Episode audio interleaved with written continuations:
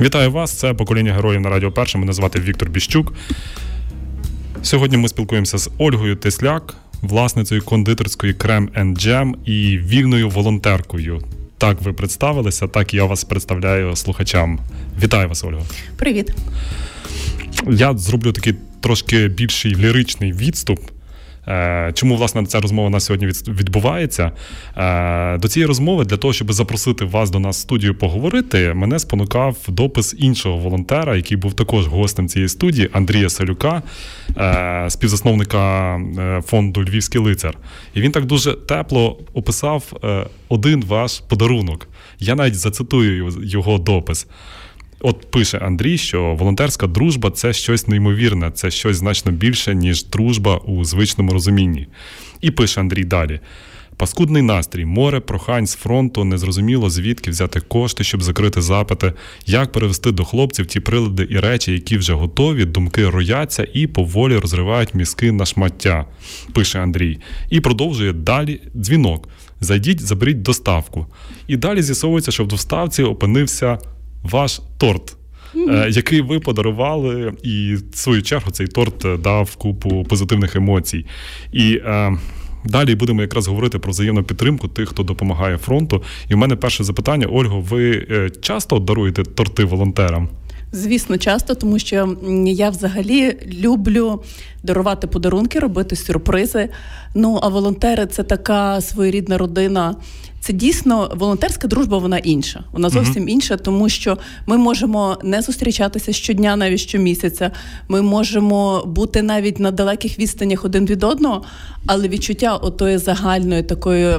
Ну, такої великої родини воно присутнє і воно дуже відчувається. Давайте розпочнемо з самого початку. Як для вас почалася волонтерська діяльність? Кінець 13-го року, грудень, е, в розгін студентів на Майдані. І відтоді, коли почався оцей весь.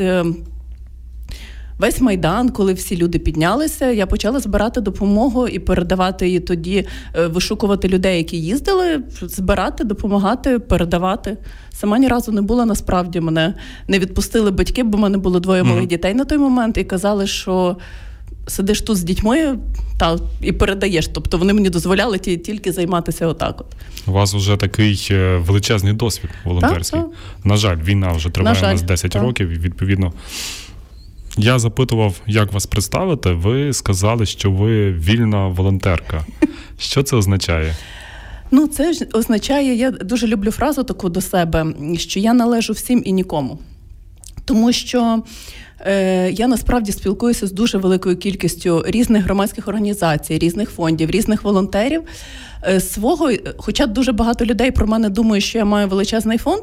Я насправді свідомо не робила ні фонду, ні організації тільки для того, щоб уникнути оцих бюрократичних е, нюансів передачі для військовослужбовців будь-якої техніки, там типу і оптики, і всього uh-huh. решти, що я передаю. Але я зареєстрований волонтер в податковій, тобто всі мої рахунки волонтерські вони є офіційними. Податків я не сплачую, і я передаю по актах, але я маю право по закону про волонтерську діяльність передавати під військові квитки. Тобто ага. мені не обов'язково оце е, чекати тих довгих запитів чи актів від військових від частин. частин. Тобто, та. та я можу передати дрон самому пілоту напряму. Він мені підписує акт, що він його отримав від мене, і все. І це для мене дуже важливо, щоб ця допомога попадала чим швидше, тому що оці бюрократичні нюанси, ті такі, які існують в війську на сьогоднішній день, воно дуже тормозить цю допомогу. Е, Ольго, а Навіщо це вам? Навіщо вам оця вся волонтерська робота? Я впевнений, що ви і собі задавали це не один раз. Чи маєте це мені відповідь? задають дуже часто це питання? Я не знаю для чого це мені. Е, насправді я також десь прийняла це для себе, що можливо Бог мене поставив на це місце. От, ну тобто, е, знаєте, є також дуже гарний вислів, що Бог не обирає сильних людей, Бог дає силу тим, кого обрав. Тобто я ж цього не планувала. Я якось це просто ну на Майдан піднялися всі. Тобто, всі щось я не могла стояти і просто дивитися по телебаченню там чи в Фейсбуці, що відбувається. Тобто я зрозуміла, що я можу. Я пекла тоді, якісь там випічку передавала, збирала продукти, збирала медицину, враховуючи велику кількість моїх друзів і знайомих у всіх різних сферах. Тобто, це було легко. І на сьогоднішній день, чому я далі продовжую 10 років волонтерити? На сьогоднішній день в мене воюють ну приблизно десь в 17 різних підрозділах друзі. Угу. Тобто, яким, яким я допомагаю. Я не можу їх кинути і пояснити, що ну, Львів далеко від фронту, і ви собі там воюєте, а я собі буду тут просто просто насолоджуватись. Ну, Це для мене просто неприпустимо. Я не можу вкласти в свою свідомість, що я можу бути осторонь тої проблеми, яка існує. Чи говорили, чи були такі моменти, що ви собі говорили, ну все, з мене досить, хай хтось інший займається? Та звісно, що були. І Це періодично, тому що руки опускаються і, і в дуже багатьох волонтерів, і дуже часто, тому що емоції здають, враховуючи всю ту інформацію, якою ти володієш, е, весь цей. Негатив, цей песимізм, цей такий безвихідні ситуації, тому що ну ми дуже часто е, зіштовхуємося з такими ситуаціями, в якими ти розумієш, що ти ти просто не можеш її вирішити, тому що запити е, бувають ну настільки незвичні, настільки масштабні, що ти розумієш, ну.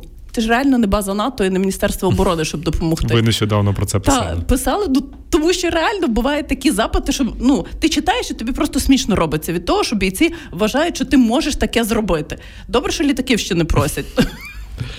А, А в такі моменти вам тортики приносили? Ні, мені тортики не приносили, але мені дарували шампанське з Бахмута. Угу. Артемівське. Артемівське. Е, це було. Я спочатку я не звернула увагу, бо я люблю Артемівське. Насправді я думаю, ну Артемівське, ну але коли я дочиталася, що воно з Бахмуту на сьогоднішній день десь дістати цю пляшку. Ну тобто, це треба було постаратися. Я отримую завжди доставки квітів від своїх бійців е, в кондитерську, тобто як вдячність, і розуміння того, що вони там десь сидять в бліндажі, в окопі під обстрілами і примудряються за кілька хвилин знайти, щоб організувати ту доставку на Львів того букету. Ну це дуже надихає, і це розуміння того, що ти їм потрібний, що вони поважають ту твою роботу, цінують цю допомогу. Це круто. У вашій кондитерській, мабуть, завжди є квіти. Завжди. Як вам вдається поєднувати бізнес і волонтерку? Чи вдається вам це поєднувати? На Чи сьогоднішній день дуже важко. Бізнес страждає, тому що все-таки волонтерська діяльність на першому місці. Бо я для себе також прийняла це, що м, якщо не буде України, для чого мені цей буде бізнес? Тобто, якщо е, оця орда пройде вже ближче до Києва, до Львова, ну я не зможу жити під російською окупацією, тому ну для чого мені буде цей бізнес?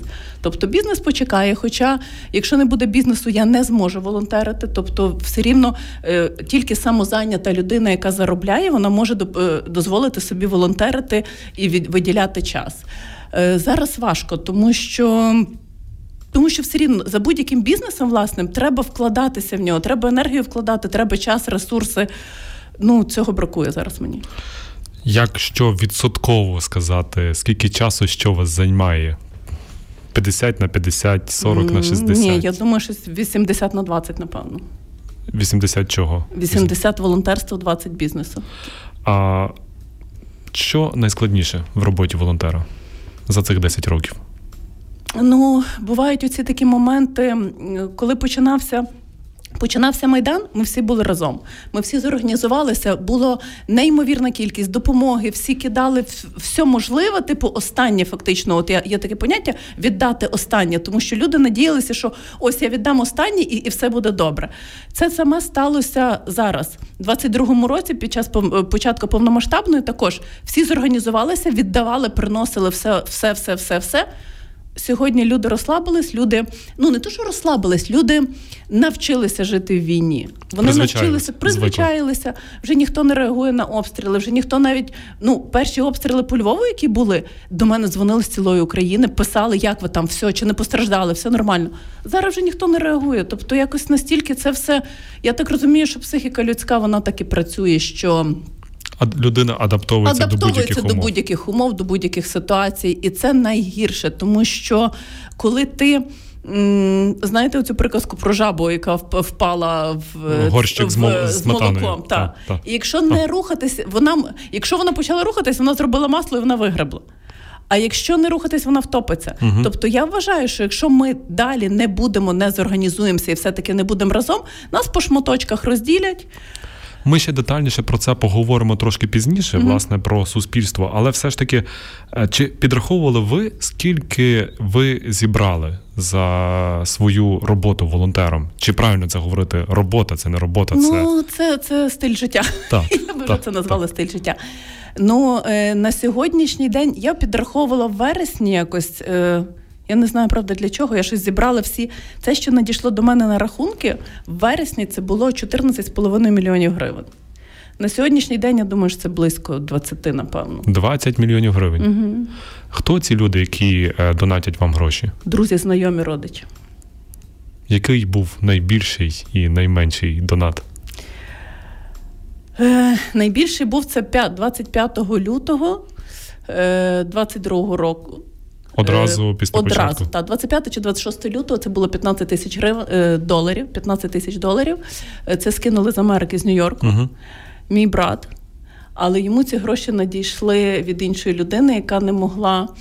Е, ну, це навіть не від однієї людини, це були зібрані кошти. Не можу просто озвучити насправді, тому що це надійшли кошти з країни, з якою ми воюємо. Там Навіть так. Просто, так, Навіть так. так. Це е, просто вони не могли кинути напряму в Україну на мій рахунок. Вони кинули на Америку і вже з Америки е, мешканці Росії так. кинули гроші через Америку. Вам 15 тисяч доларів. Так. так. Я вперше чую про такий е, факт. Ну я ж кажу, я не можу, я знаю від кого ці кошти. Угу. Тобто, це для мене було дивно, дуже дуже дивно, незвично, але але так. Як ви це е, сприймаєте? Е, паралельно з уявленням про мешканців Росії як про такого колективного Путіна, які аплодують, е, коли у нас ну, горять дивіться, ну, будинки. Ну, навіть в Україні є ж є загальна, а є. Не знаю, чи можна говорити слово виродки. Ну тобто, ну є. Тобто, в кожній нації, в кожній е, не не всі ідеальні, немає ідеальних людей. Але і там я вважаю, що є якісь одиниці у тих людей свідомих. Оце поняття свідомості, угу. адекватності. Ну є ж вони там. Просто так вони не вирішують глобально нічого. Вони не можуть приймати рішення, вони не можуть, от в тому всьому, коли навколо тебе. Е, Пекло. Болото, пекло і таке, ну ну дійсно болото, вони не можуть от ті одиниці вирішити. Але вони справді я вважаю, що вони точно є. Вони в кожній країні світу є. Є загальна сіра маса, а є от. За останні два роки, якою є тенденція по збору коштів? Е, от зараз два роки пройшло від повномасштабного зараз вторгнення. жахливо. Зараз всі збори, у всіх волонтерів, всі фонди, якісь е, організації, всі збори йдуть дуже дуже важко. Тобто я ж кажу, люди просто призвичаїлися. Можливо, в людей просто закінчилися гроші? Ні. Чому ви так вважаєте? Ну тому що якщо дивитися е, все-таки на якісь такі статистику збагачень, е, ну фірми існують, бізнеси е, існують, бізнеси процвітають деякі. Тобто ну, економіка живе. Ну ну що значить закінчилися гроші? Мені здається, в тих, в кого не було грошей, але вони більше донатять, мені здається, ніж в тих, в кого було багато. Просто я кажу, люди звиклися, коли на початках вони вважали, що давайте, от я віддам, віддам, і от все буде добре. Угу. А потім почав розкрутилося, бізнес знову відновився, і все. А, Дуже часто, особливо великі фонди, констатують, що після великих обстрілів України або після великих якихось трагедій, ну на жаль, вони стаються. Кількість донатів збільшується. Чи є у вас таке, чи ви спостерігаєте таке? Ну, Останніх, напевно, один-два рази воно так само вже по Львову, то що прилітало, воно не дало такого результату. Тобто, також я спілкувалася з кількома різними волонтерами, казали, що вже ну не uh-huh. реагують так uh-huh. люди. Хоча е, в стресі людина дійсно е, ну більш схиль, схильніша до чогось, ну так, от на, на емоціях, Емоційний це фактично поступки. емоційно. Але загалом я кажу, ну. Як ви вважаєте, що потрібно, щоб розрухати людей, щоб навпаки мобілізувати їх, повернути до того стану, якому вони були на початку повномасштабного вторгнення. Адже загроза не зменшилася, а можливо, і збільшилася. Ем, чесно, це дуже таке питання. Напевно, ніхто зараз не дасть відповіді, тому що мені здається, що е, коли були коли снайпери вбивали людей на Майдані, для мене тоді було е, таке е, ну, враження, що це найгірше, що могло бути взагалі. Ну як в центрі столиці європейської країни європейської цивілізо 21 століття. Це ну це, це не можна було уявити, що це реальність взагалі. Коли ти дивився на фото і на відео, ти вважав, що це просто якась ну паралельна реальність. Зараз е, обстріли щодня, е, похорони щодня, е, щодня гинуть. Е, ну справді, е, оця фраза цвіт нації, ну це справді саме самі самі, які могли будувати, які могли жити, які могли народжувати дітей і далі продовжувати. Вони ну, вмирають. щодня. Ну, напевно, тому що вони самі самі, тому вони От. не могли залишатись осторонь. От і тому. Куди куди вже гірше? От куди може бути гірше, ніж ну так, якщо ворог прийде вже знову в Київ чи до Львова, ну це вже буде край. Тому я взагалі вважаю, що його треба стримувати там. На тих кордонах, які існують, йому не можна дати кожного дня просуватися глибше і глибше країною. Він не зупиниться. Ми повинні розуміти одне, що ця недокраїна вона не зупиниться. В них немає якихось певної мети там захопити одне місто там чи захопити якусь ділянку. Ні, вони будуть іти там Польща, Німеччина. Їм все рівно. Це просто от, от вони собі так рішення прийняли. Чи докладаєте ви з власного бізнесу до допомоги? Е, я не докладаю грошима. Ну тобто, е, скажімо так.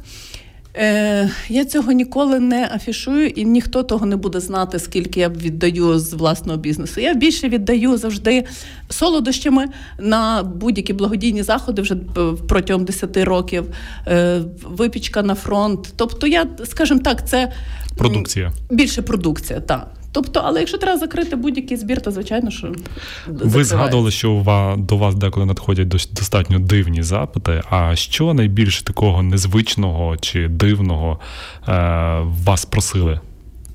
Не просили, а казали, що є така необхідність. Бо я теж зроблю невеликий відступ. Я не вважаю те, що е, донатять благодійним фондам або волонтерам, що це є допомога. Це не допомога, це інвестиція у нашу безпеку, у наше так, майбутнє. Однозначно. Тому і військові не просять, військові говорять про необхідність, так. а ми наше завдання їх забезпечити.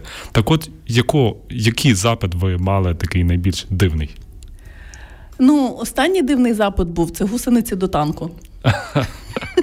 Це справді дивно. Ну це справді дивно, тому що я думала, що з мене просто приколюється. Я кажу, ви жартуєте? Ну, типу, де я, де танки? Типу, я ну добре, я в дронах навчилась розбиратись. Ну добре, зараз е, системи реби вивчаю, там теж почали розбиратись, але кажу, де ну які гусениці, до якого танку, чому, де його шукати? Але виявляється, з моїм колом знайомих і друзів знайшли. Знайшли гусениці до танку. Так. Вау. Це це, це е, ще одне підтвердження того, що волонтери українські можуть волонтери все. можуть все. Так. З мене коліжанка е, писала в коментарях під цим постом, каже: а наступне, напевно, буде щастя до F-16. Дай Бог, щоб так було. Насправді це означатиме, що F-16 працюють вже в Україні та, на користь Україні. Як вас е, правильно представляти? Підприємиця чи волонтерка? Чого у вас більше? ну напевно на сьогоднішній день більше волонтерка. Тобто воно якось поєднується. Як мене е, мій однокласник е, Юра Руф, е, він казав: а як правильно, шефикиня чи шефикиця? Туди як звертатися? каже. Як змінювалися потреби українського війська з початку повномасштабного вторгнення? Наскільки вони різні? Mm, Або як з 2014 року. Так буде правильніше, щоб чого що було потрібно захисникам тоді. І що потрібно зараз? Ну, в 2014 році ми військових повністю, скажімо так, вдягали. Е, форма, берці, шкарпетки. Ну, тобто, ми ми, скупля... ми фактично формували тоді волонтери, формували армію. Ми ми скупляли все, я ж кажу, від від шкарпеток до форми, і шоломи, і все все. Е, в 14-му, на початку е, ні, на початку 22-го, це коли почалась повномасштабна. Також почали з того, що приходили е, дуже велика кількість бійців. Ну не це не бійці, це зараз бійці. Тоді приходили просто звичайні люди, які прийшли в військкомат, написали типу, ну заяву заяву та і вони приходили також. Військкомати не могли забезпечити такою кількістю і форми, і бронежилетів і шоломів. Ну форма то ще півбіди там десь знаходилося, так розумію. А оце бронежилети, шоломи, РПСки, аптечки. Оце було масово на сьогоднішній день. Все таки Більшість запитів це по озброєнню, тобто uh це дрони, це реби, це автомобілі, ремонт автомобілів, оптика, е, там е, все, що кріплення до оптики, тобто таке більше отакого. Для вас це свідчення того, що тилові служби все-таки почали працювати. Ну, почалося, е, тобто, якщо враховуємо, ну від 2014 року, тобто за два роки, мені здається, так приблизно за 14-15 вже стабілізувалося і налагодилося забезпечення армії війська загалом армії. Нормальне харчування почалося реально нормально, тому що я говорила з хлопцями дуже багатьма. Я кажу: ну може вам щось відправити там щось. Кажуть, та ні, Оль, ми ще можемо тобі відправити там, типу, нас і ананасами тоді годували там якось. Ну тобто е, дійсно було нормальне харчування, форма видавалася, там шкарпетки, все все видавалось. Так, звісно дивно, що воно видавалося там одна форма на рік, і враховуючи. Коли ти після бою виходиш фактично в ну, в таких лахміттях, то звичайно потрібно було. На сьогоднішній день е, також забезпечення по формі, по якихось таких звичайних побутових речах нормальне. Але от питання з озброєнням, воно дуже дуже таке гостро стоїть, тому що це ж розхідний матеріал. Будь-який навіть дрон, це він за 5 хвилин його може не стати. Але враховуючи, що форма коштує там 2-3 тисячі гривень, нехай, а дрон коштує 100-200 тисяч, то дуже велика різниця в ціні. Кожен боєць не може собі дозволити своєї навіть великої зарплати це придбати. А давайте якраз про дрони і поговоримо. Я планував так, що ми будемо про це говорити. Про це цю тему неможливо оминути. Навіть у вас є фотографія. У нас на анонсі вона стоїть про те, що ваші фотографії, і там написано, що 2024 рік це рік дрона. Як почалося у вас оце знайомство з безпілотними ну, літальними апаратами? З дронами, ну враховуючи те, що я на сьогоднішній день вже пілот дронів, тому що я закінчила е, курс по пілотуванню минулого року. Е, Я навчилася, ну я змушена була вивчити оцю взагалі поняття, е, як вони працюють. Мало того, що їхні технічні характеристики, як воно функціонує, все, як воно загалом і для чого воно. Угу. Тому що знати просто ціни, де дістати, то одне, моделі то інше але розуміти, коли приходить запит, наприклад, бійці дзвонять, там треба дрон. І починаєш розбиратися, який, для чого, на яких там, ну тобто всі технічні характеристики, ти починаєш їх розпитувати, і тоді доходиш до якогось вже висновку, чи їм треба звичайний денний дрон, чи з нічною тепловізійною камерою, чи fpv дрон, чи розвідувальний. Ну тобто їх багато-багато різних. А Скільки ви купили дронів і передали Ох, на передову? Дуже багато.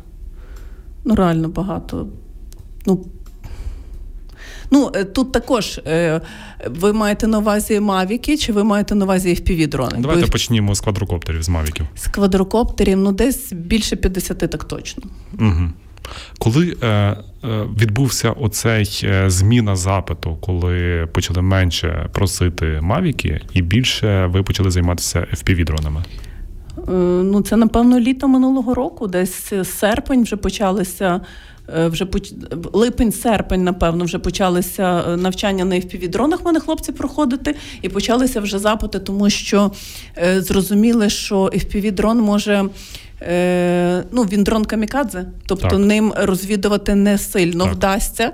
Тобто, це дрон, який вражає там чи живу угу. силу, чи техніку, і що це ефективно. І враховуючи, що його ціна от приблизно там 350 доларів реально чи євро, воно може вразити танк, який коштує 2, 3, 5 мільйонів. Або то й десятки мільйонів. А то й десятки мільйонів. Тобто це круто, це ре... це така свідомість дуже класно спрацьовує. Я взагалі вважаю, що українці повинні. Ну, це інвестиція, це прикольна інвестиція. Тобто, я навіть таку акцію зробила, що кожна людина може від себе купити дрон, який угу. коштує там 15 тисяч гривень, подарувати, передати бійцю. Я роблю таку табличку на батарею від кого це. І все, і потім хлопці влучають будь-яку техніку, скидають відео з влучення. І ця людина от може передати такий подарунок окупанту. А вам військові е, передають відео з вашими дронами? Звичайно. Звичайно, відео постійно, відео уражень, відео вдячності, відео якоїсь виконаної роботи. Це постійно. Це це фактично мене і тримає. От. Коли ви переглядаєте, що ви відчуваєте? Я відчуваю таку дику ейфорію від того, що я не даремно прожила цей день. Я не даремно виснажую себе іноді і фізично, і емоційно, і що я долучена до процесу навіть дистанційно, навіть за багато-багато кілометрів, але що моя робота е, змогла в, е, змінити якийсь хід історії, я не знаю, там от знищити ворога, знищити танк ворога. Це ж круто, це ж. Це нереально класно. Якби наші слухачі бачили цей вогник в очах, вони би вам точно повірили в ваші слова. Ну, бо я це бачу, я це спостерігаю. Де ви шукаєте ці дрони? Бо насправді це е, ваша історія, так само, як історія дуже багатьох волонтерів. Е, це насправді, якщо так спробувати відсторонитися, це якась фантастична історія про те, як цивільна людина. Кондитер у вашому виглядає, або підприємець, який займається кондитерними виробами, вник в тему дронів і легко розбирається 7-дюймові, 10-дюймові, е, мавіки, мавіки 3T, аутели і так далі. так далі, так далі. Де ви їх берете, ці дрони? Ну, є виробники, є постачальники. Тобто, е, враховуючи теперішню інформаційну війну, я ж не буду називати всі всі ті локації, всіх виробників, але звичайно, що є, і ми знаходимо. Мені здається, що будь-який волонтер може знайти, якщо поставити йому правильне завдання, навіть ядерну бомбу. Як не потрапити на шахраїв? Ну, це важко. Тобто, переважно це йде знайомих через знайомих. Тобто, оця наша величезна, я кажу, волонтерська та така родина. Ми все-таки десь один хтось придбав, е, зрозумів, що правильно, ну що чітко е, ціна відповідає, якість відповідає, наприклад, е, терміни відповідають. Тобто передає контакт іншим. Ну я ділюся своїми контактами, коли з тими людьми, які вже напрацьовані в мене я цілком Якщо ділюся так коротко зробити, бо я думаю, що нашу розмову слухають дуже багато людей, які або займаються, або хотіли би також займатися цим, тобто допомагати забезпеченню забезпеченням фронту з радістю. А, таку коротеньку методичку, як не потрапити на шахраїв і не передати не е, якийсь неправильний е, продукт на фронт. Ну, це треба вивчити все таки питання. Тому я і зайнялася тим, щоб вивчити. М- Враховуючи те, що якість матеріалів від якістю комплектуючих по fpv дронах залежить якість самого дрона і потім якість роботи ним. Тобто, якщо не якісні запчастини, дрон може просто навіть не долетіти там кілька метрів. Він може просто впасти там за 100 метрів і толку. Ти ти Або просто ще гірше, якщо гроші. це з вибухівкою, а може поранити з вибухівкою, оператора. то взагалі там були випадки, що коли плати, наприклад, не якісні і ранили наших бійців, і це дуже це дуже... Я взагалі стараюся. По перше, всі дрони, які я передаю оці fpv дрони Вони тестуються на цьому виробництві. Я була на ньому, uh на кількох навіть. І кожен дрон, який перед запакуванням в коробку, він тестується. Тобто він піднімає, е, ну він все все з'єднується, піднімає певний вантаж і він тестується. Тобто, це не просто зібраний, отаке в Китаї там типу зібрали і відправили відразу там через Аліекспрес. Ні. Я слідкую за тим, що все-таки запчастини були. Тобто я беру один-два на тест одного виробника відправляє хлопцям. Вони випробували в бойових діях, сказали: Оль, цей виробник нормальний, можна в нього uh-huh. далі замовляти. Uh-huh. Тобто, по-іншому, ти ну ти так не визначиш по картинці чи по фотографії навіть. А, Як ви а, чи вас складно вам було вникнути в всю цю технологічну тему? Ні, я напевно. Враховуючи те, що я ну, ніби творча людина, досить творча.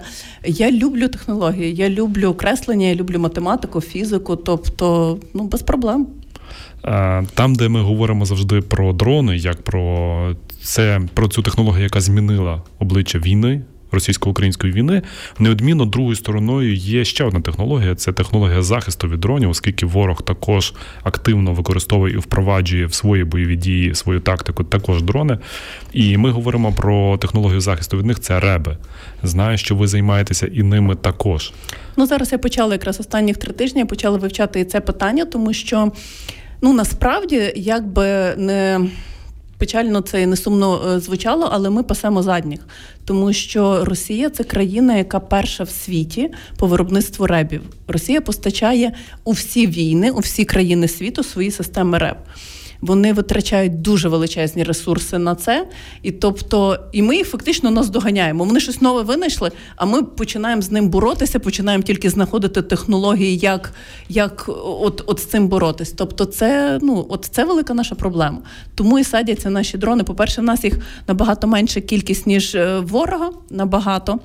І оця система ребу, яка існує в ворога порівняно з нашою, це дуже ну в відсотках я навіть не знаю там навіть не 50 на 50. Це не суттєво Це менше. виробництво чи це закупівля за кордоном і переправлення? Ні, на це фронт? тут, це виробництво. Тобто, все рівно за кордоном закупляються запчастини uh в більшості. Тобто, в нас не всі запчастини чи до ребів, чи до дронів можна виготовити в Україні. Принаймні, рівно... це дорожче набагато, ніж закупити оптом в Китаї. Е, Я думаю, так, ну дорожче, якщо навіть закупляти в Європі, ми дізнавалися, вони суттєво дорожчі. Ця якість запчастин uh в Європі дорожча, в Україні виготовити також дорожче. Все таки Китай найдешевший варіант. Частково ми говорили про це ще перед ефіром. Але чи відчуваєте ви е, таку конкуренцію з росіянами? Оскільки Однозначно. я з багатьма У всьому. волонтерами говорив про те, що росіяни викуповують і намагаються відслідкувати. Ті точки, ті платформи, де купують українці, і перед тим заходити і перекуповувати деталі, принаймні для того, щоб вони не дісталися українцям. Чи відчуваєте ви це? Ну насправді це така ніби теж закрита інформація, але враховуючи, що я не буду говорити від кого вона, е, то Росія має договори, взагалі державні договори з Китаєм, з вироб з виробниками DJI по постачанню дронів. Тобто вони закупляють ну там вагонами цілими, вони закупляють фурами. Ми закупляємо по пару штучок, там збираємо фонди, якісь там і таке, от е, назбируємо за людські ресурси. А вони це за державні кошти купують. І тому я кажу, в них оці дрони, ви ж самі знаєте, як вони в них каруселью такою. Вони, типу, один запустили, поки він вертається назад, вилітає другий. Наші хлопці собі цього дозволити не можуть, враховуючи просто ту обмежену кількість дронів uh і ребів, і всього всього озброєння на, на забезпечення. А якщо ще пригадати суперскладний порядок списання цих засобів, а це взагалі це... катастрофа. А, Чи вважаєте ви, що держава має, чи може держава, зважаючи на її недоліки, як держави, як механізму, як інструменту, е, повністю чи може вона повністю замінити волонтерську роботу в постачанні принаймні дронами і ребами зараз? Ну, хотілося б, звісно, хотілося б. Тобто, враховуючи, ну е, я також не можу стверджувати на 100%, що я розуміюся, от в цій всій функціонуванню бюджету державного, як виділяються кошти, бо я розумію, що не тільки ж на зброю виділяються, виділяються і соціальні програми, різні пенсійні, і все решта. Але знову ж таки, на сьогоднішній день першочергове завдання в державі в нас повинно все-таки бути максимум зусиль і максимум ресурсів кидати на озброєння і на стримування ворога, а вже потім робити фонтани, парки, відкривати якісь тротуарні доріжки. Там я не знаю по, по всіх. Ну тобто, ми без доріжок можемо вижити. А от коли почнуть захоплювати місто за містом uh-huh. і село за селом, uh-huh. то для чого нам будуть і фонтани, і парки? Мільйон дронів на рік. Це реально, на вашу думку? Від держави чи від волонтерів? Від держави. Ну, все-таки ми довго Якщо розбиралися захотіти... і з'ясовували. Ми з'ясували, що все-таки президент мав на увазі державні дрони. Ну, не знаю. На, на рахунок у мене дуже таке. Дуже таке відношення зараз до держави і до того всього, що вони роблять, як може міністр цифрової трансформації збирати донати. Це для мене дуже ну просто воно навіть дико звучить. Як ти держпосадовець можеш озвучувати, що ти збираєш з народу донати на дрони? Ти констатуєш, що держава не спроможна виконувати так, свої функції. Ось ну ну ну це це просто такий дуже сюр, як на мене. Вони повинні зробити все можливе. Ну, якщо дають, я ж кажу, я не я знаю точно, що. Е, ну, Люди думають, вважають, що, от, наприклад, там умовно Нідерланди там де є. В телеграм-каналі Нідерланди дають нам 60 там, мільярдів доларів. Ну вони не даються ні готівкою в чемоданах, ні на рахунок. Це ми можемо придбати в Нідерландів, там, наприклад, зброю, там танки чи ще щось таке на цю суму. Але враховуючи, що економіка України працює, ну все рівно ж ми, ми, ми функціонуємо як держава. Тобто, можливо, правильніший розподіл, можливо, якусь ту систему корупції трішечки почати долати і тушити в от загальну. Ну, я думаю, що реально. І взагалі, якщо мати бажання, можливості можна знайти. А, Питання пов'язане з цим. От е, волонтери в нас закривають велику частку потреб фронту. І е, волонтери у всьому світі сприймаються це як такі собі е, милиці. Людина, яка пошкодила ногу, користується милицями до того часу, поки не навчиться, не відновить свою ходу поки не навчиться ходити заново. А в нас волонтери є цими милицями для держави постійними. І людина ніколи не навчиться ходити, поки буде користуватися милицями. Ну бо це так зручно. От тобто е, ми про це говорили. Напевно, десь почалися такі розмови там в 18-му, напевно, році, 18-19, коли почалося оце аля перемир'я, мінські угоди. Вже не було такого таких потужних обстрілів. Mm-hmm. Це таке, от таке було трошечки ем, ну затища, скажімо, на фронті, і почали волонтери думати, що ну все, нарешті, от наша робота закінчилася, все, слава Богу, можна видихнути. Але коли знову ж таки прийшов 22-й повномасштабне вторгнення, і знову наша держава на восьмому році, на дев'ятому році війни, ми зрозуміли, що вона знову не готова. Ну як за вісім років не налагодити навіть банальне виробництво бронежилетів чи шоломів в нормальній кількості, не поскладати на складах, щоб вони лежали, щоб забезпечити. Ну я не розумію, чому верхівка наша влада не могла. Ну, не то, що не могла, ну не то, що передбачити. Я думаю, що вони знали це. Просто не виконати, не зрозуміти того, що Росія не зупиниться на тих межах, на яких вона от тоді була. Тобто, ну продумайте наперед, ну виготовіть ті набої, виготовіть зброю, зремонтуйте ту всю техніку, почніть налагоджувати за 8 за 9 років можна було налагодити виробництво там танків, бронежилетів, все решта. Ну я думаю, що можна. А... Як ви сприймаєте те, що складне питання, я передбачаю емоційну відповідь вашу, але е, все ж таки для мене насправді з одного боку я розумію, що люди є різними з різними потребами, але інколи е, для мене навіть це ну є ставить такий тупик. Як ви сприймаєте те, що є частина людей, які воюють, є частина людей, які е, волонтерять, приділяють величезну частину свого часу, здоров'я, сил на те, щоб забезпечити фронт. Бо це ж очевидно, тому що загроза реальна, загроза е, загибелі це абсолютно вона поруч.